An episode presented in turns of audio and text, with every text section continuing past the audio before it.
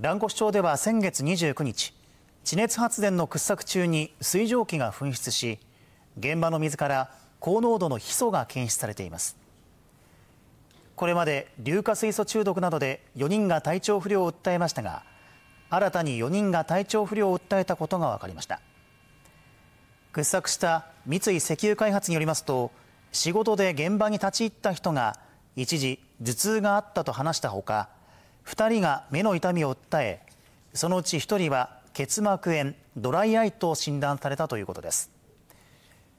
もう1人は町外から訪れた人で現在症状を確認しています。